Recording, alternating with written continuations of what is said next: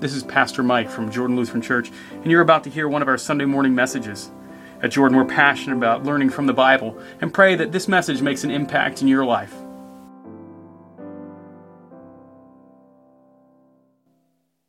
Grace, mercy, and peace to you from God our Father and Lord and Savior Jesus Christ.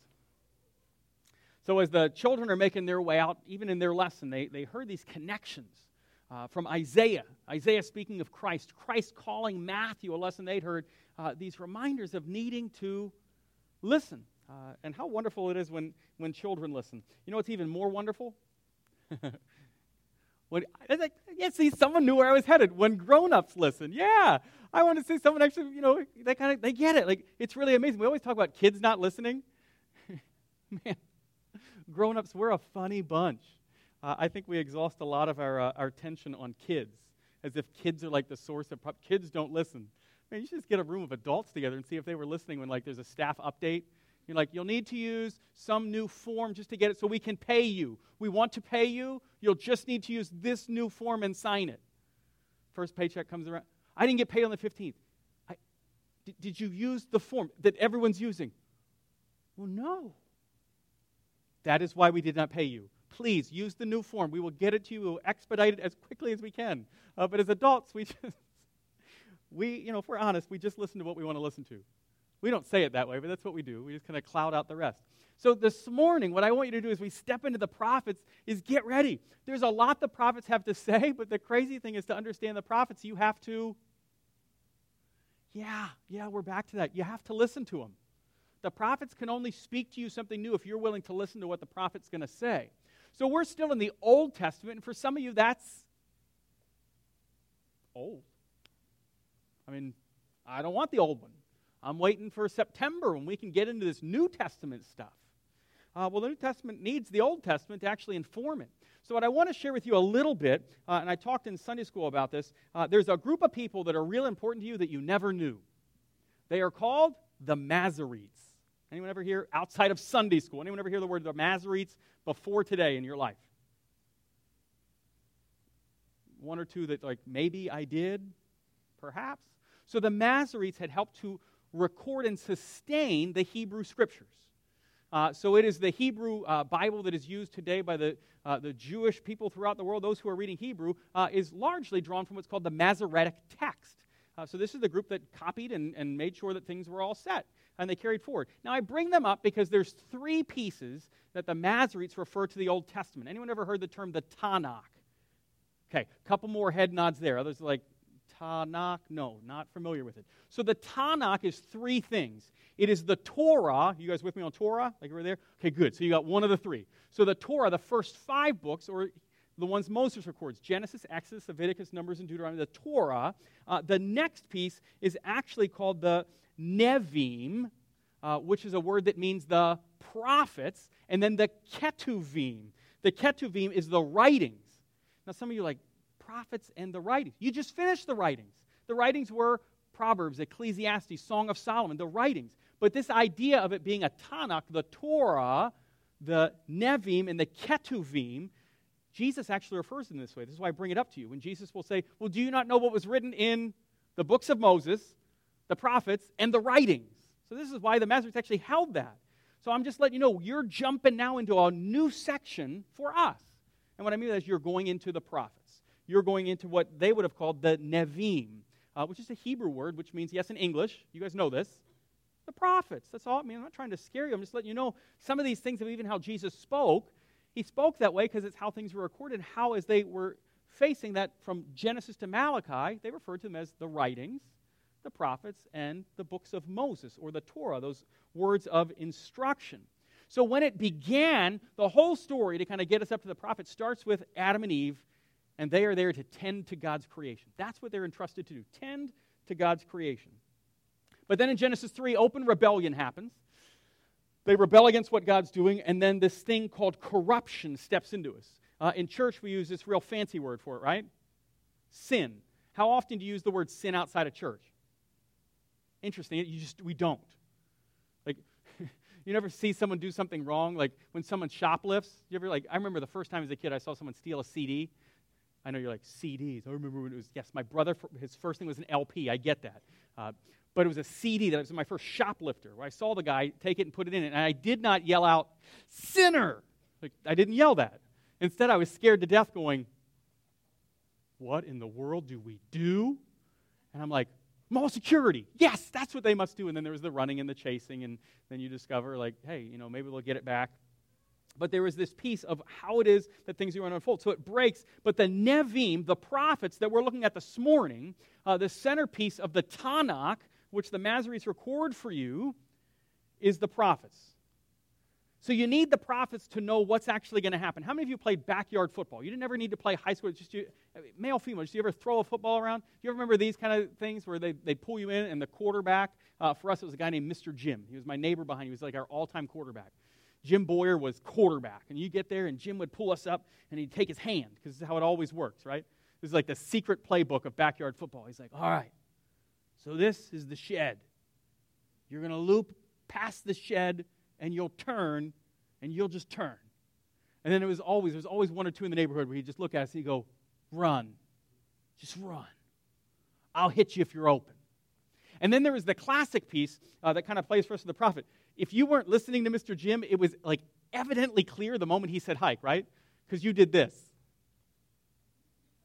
You just stopped.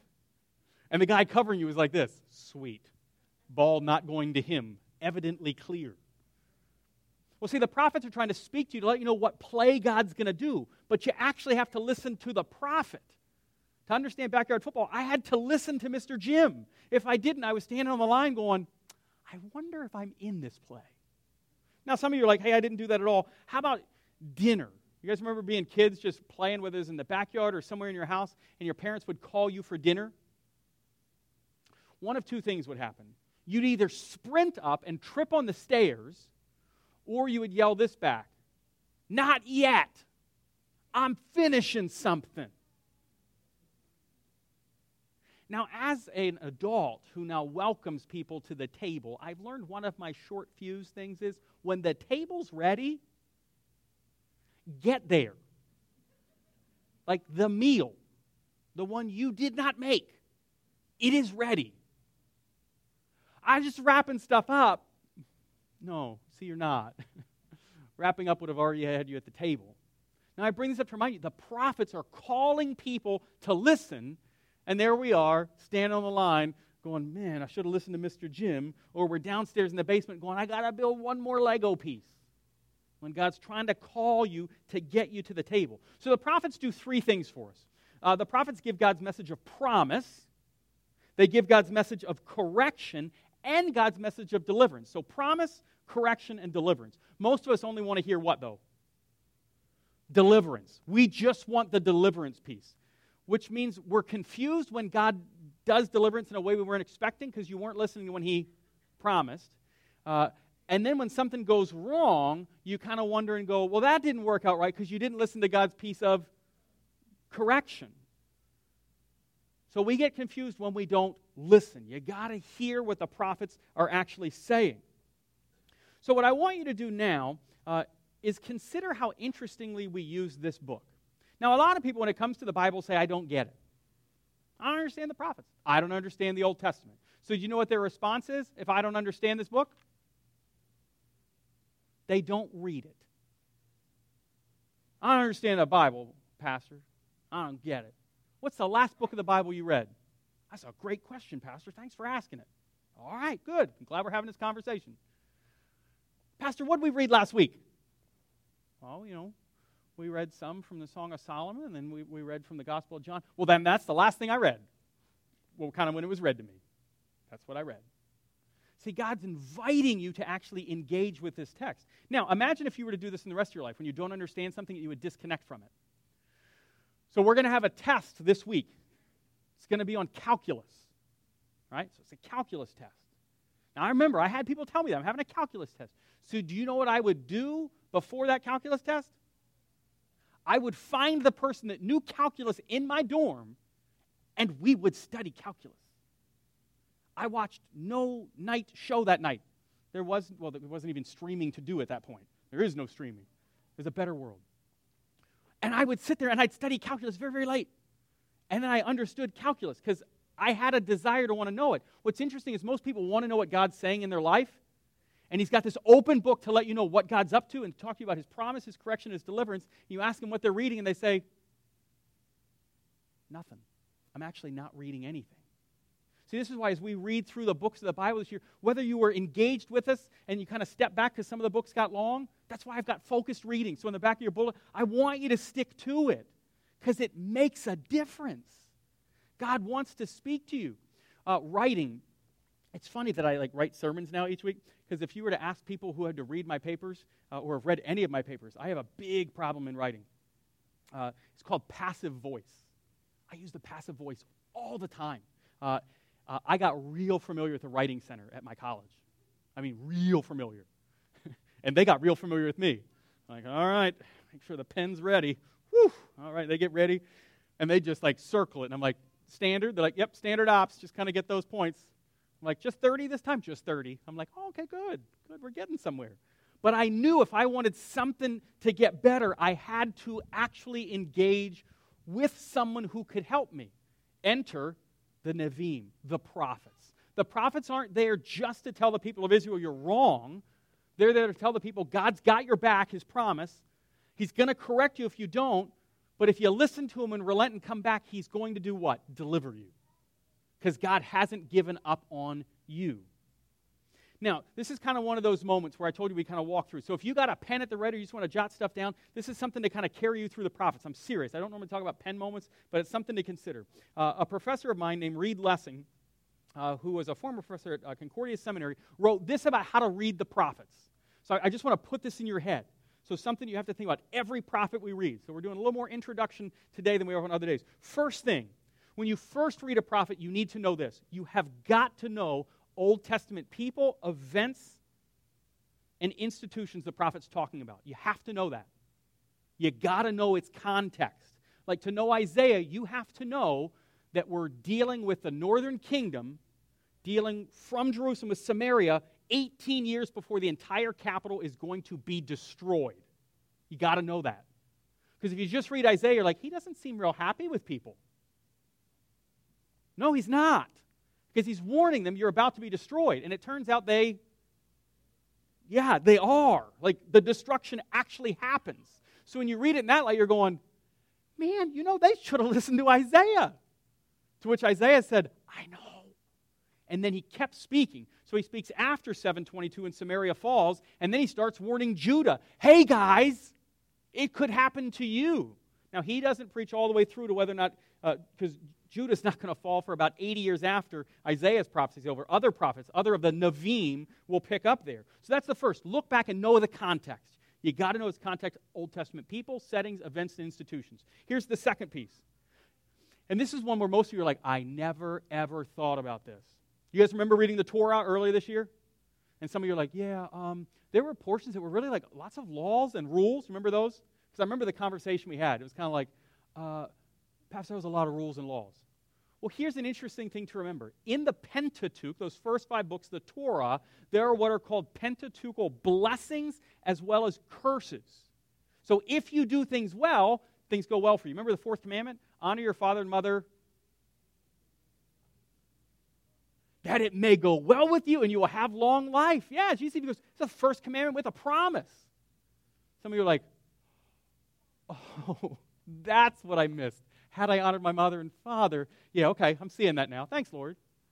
But again, listen to it. So these Pentateuchal blessings and curses, and here's the two places you can look. Leviticus 26, and we're not going to dig it, just want you to know this. In Leviticus 26 and Deuteronomy 28, you actually get these blessings and curses.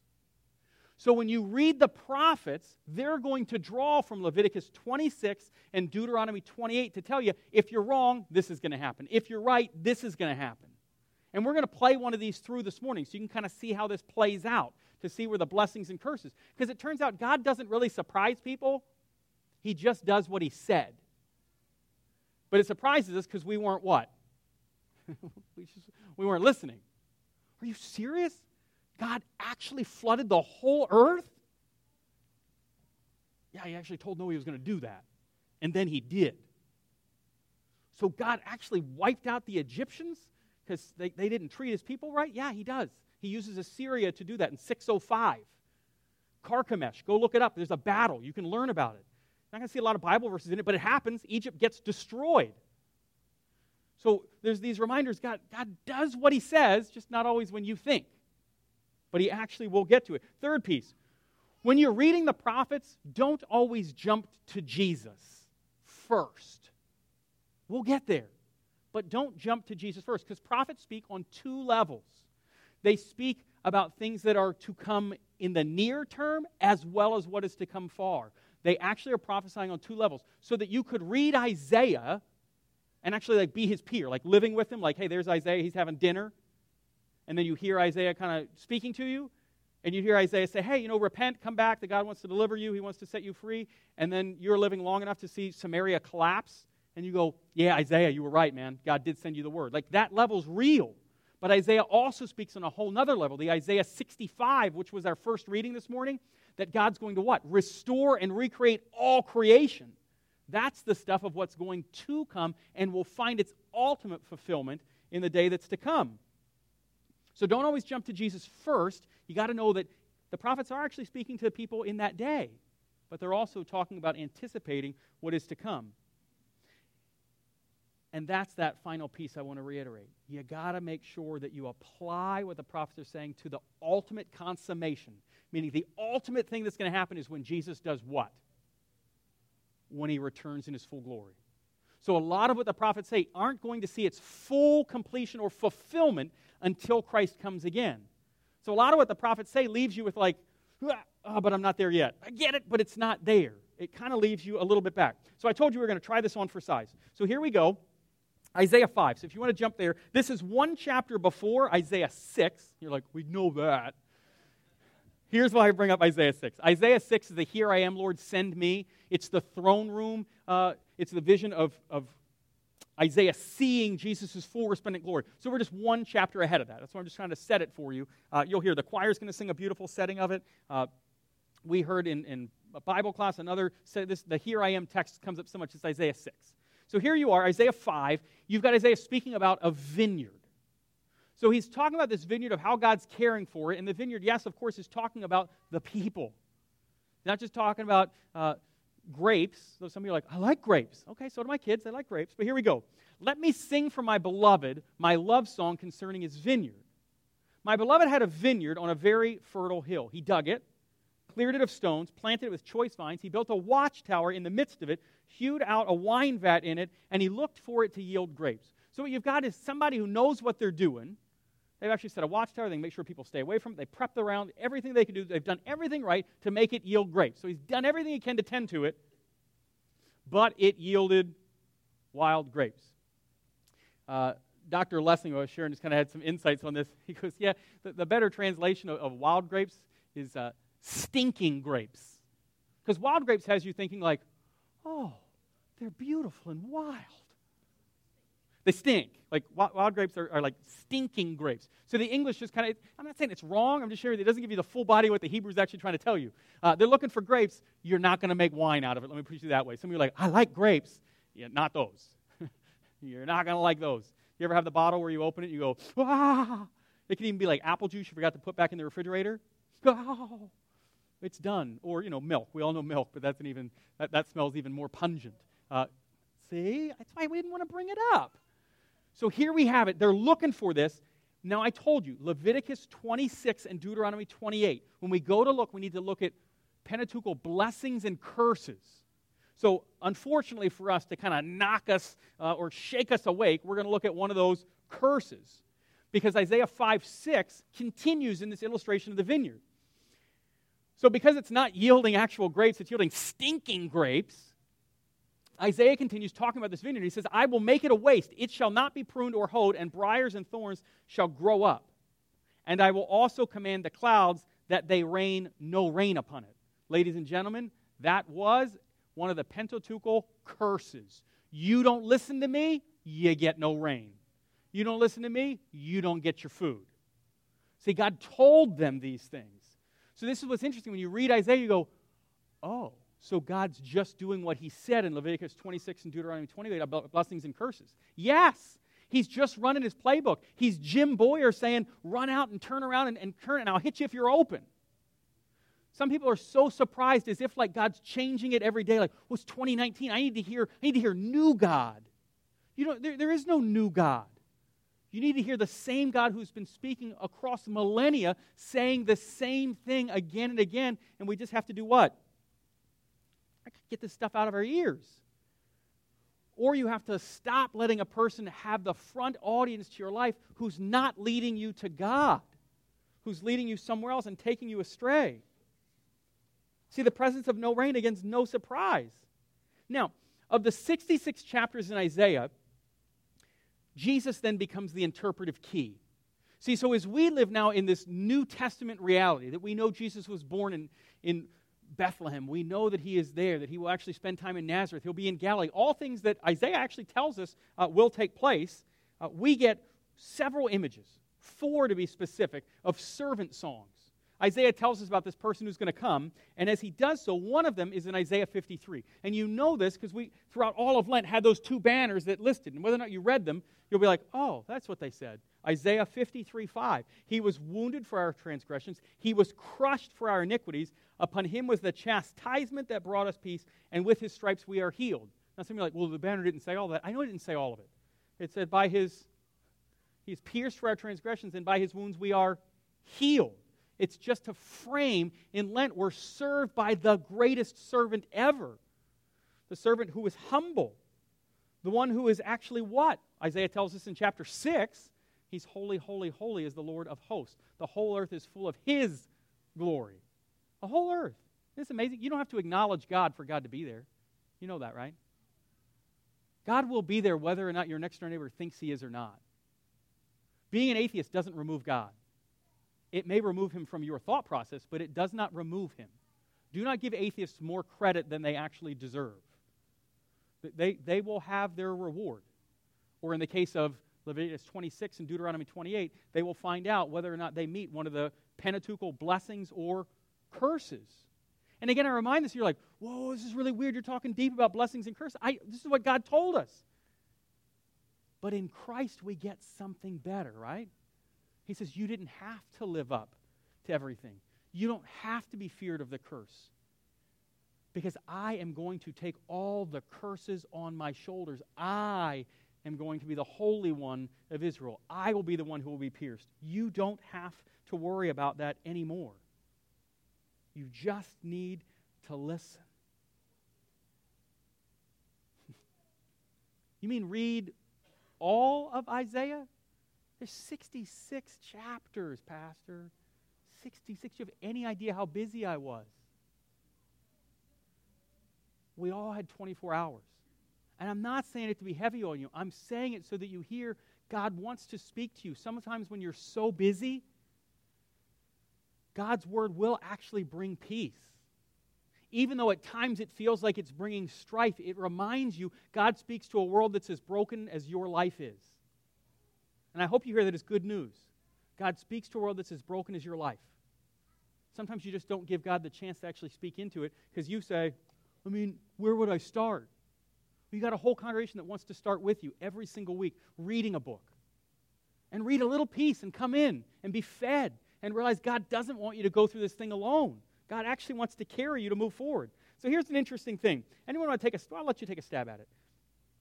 And I'll tell you it's not in the thousands because I don't want to set you up for failure how many hundred or dozens maybe, just to kind of make sure you're right, of times is Isaiah quoted in the New Testament? 250 times Isaiah is quoted in the New Testament. So if you're wondering, well, you know, why are we excited about 250 times? The only person that's actually quoted more is one other book in the Old Testament. Anyone want to take a stab? The Psalms. Psalms is the only one that's actually quoted more. Isaiah, 250 times. Now listen to this 46 of those times are the Gospels. 37 times are the Pauline letters. 30 come in the book of Revelation. So, for people who get scared about reading the book of Revelation, I got news for you. Just read Isaiah first. That whole scary, like, oh, what's happening in, in Revelation chapter 4 and 5?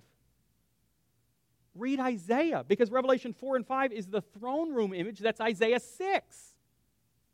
It turns out like God actually wanted you to read the entirety of Scripture and you'd actually walk out going, This is awesome.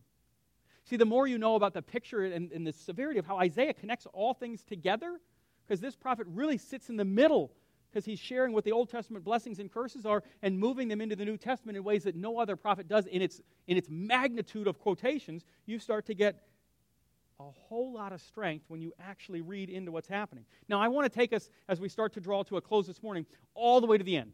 So jump with me, Isaiah 65. So, Isaiah 65, 17 and 18. For behold, I create new heavens and a new earth. So I started with this, this blessings and curses, and for some of you are like, man, get out of the Old Testament, I'm scared. Well, Isaiah 65 is reminding you what it is to be in Christ. Because Isaiah tells us, even in the midst of the strife and the concern, even in the midst of the prophet telling you, here's God's promise, here's God's correction, here's his deliverance, this is deliverance. This is the sweet stuff.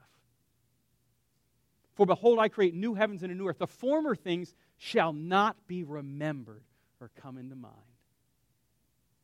And a bunch of you dealing with some stuff right now said, Sweet. Praise God. But the prophet goes on. He says, But be glad and rejoice forever in that which I create. For behold, I create Jerusalem to be a joy, for her people to be a gladness. He's talking about recreating that place, the Jerusalem, Zion, the city on the hill. These are images the prophet's using to say he's rebuilding and restoring what was broken in Genesis chapter 3. The perfect relationship that Adam and Eve had with God, they threw out for a lie. The lie was, did God really say? Remember, that was Satan's big deception. Did he really say? That's all it took. Think of the times you were led astray as a child when a friend of yours said, Would your parents really mind if we? Good things normally don't happen after that phrase. Do you think your parents will mind if we? Again, it's a red flag moment. Do you think the boss will mind if we take these things home and take them from the office?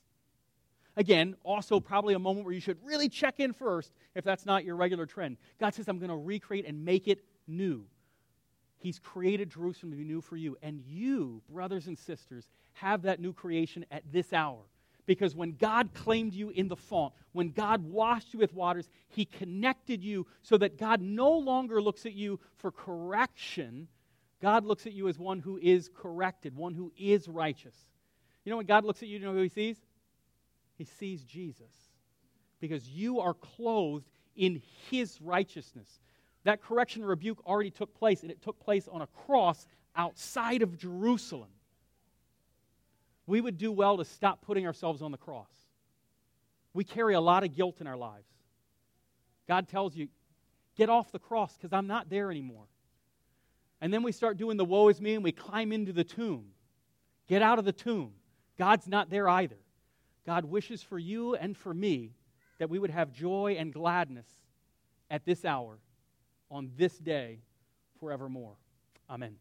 We're glad you've connected with us online and look forward to the opportunity to see you in person. On behalf of everyone at Jordan, we hope you will join us as we gather in worship of our Savior Jesus Christ every Sunday morning at 9:30 at Beaver Creek Cinemas in the peak of good living, Apex, North Carolina.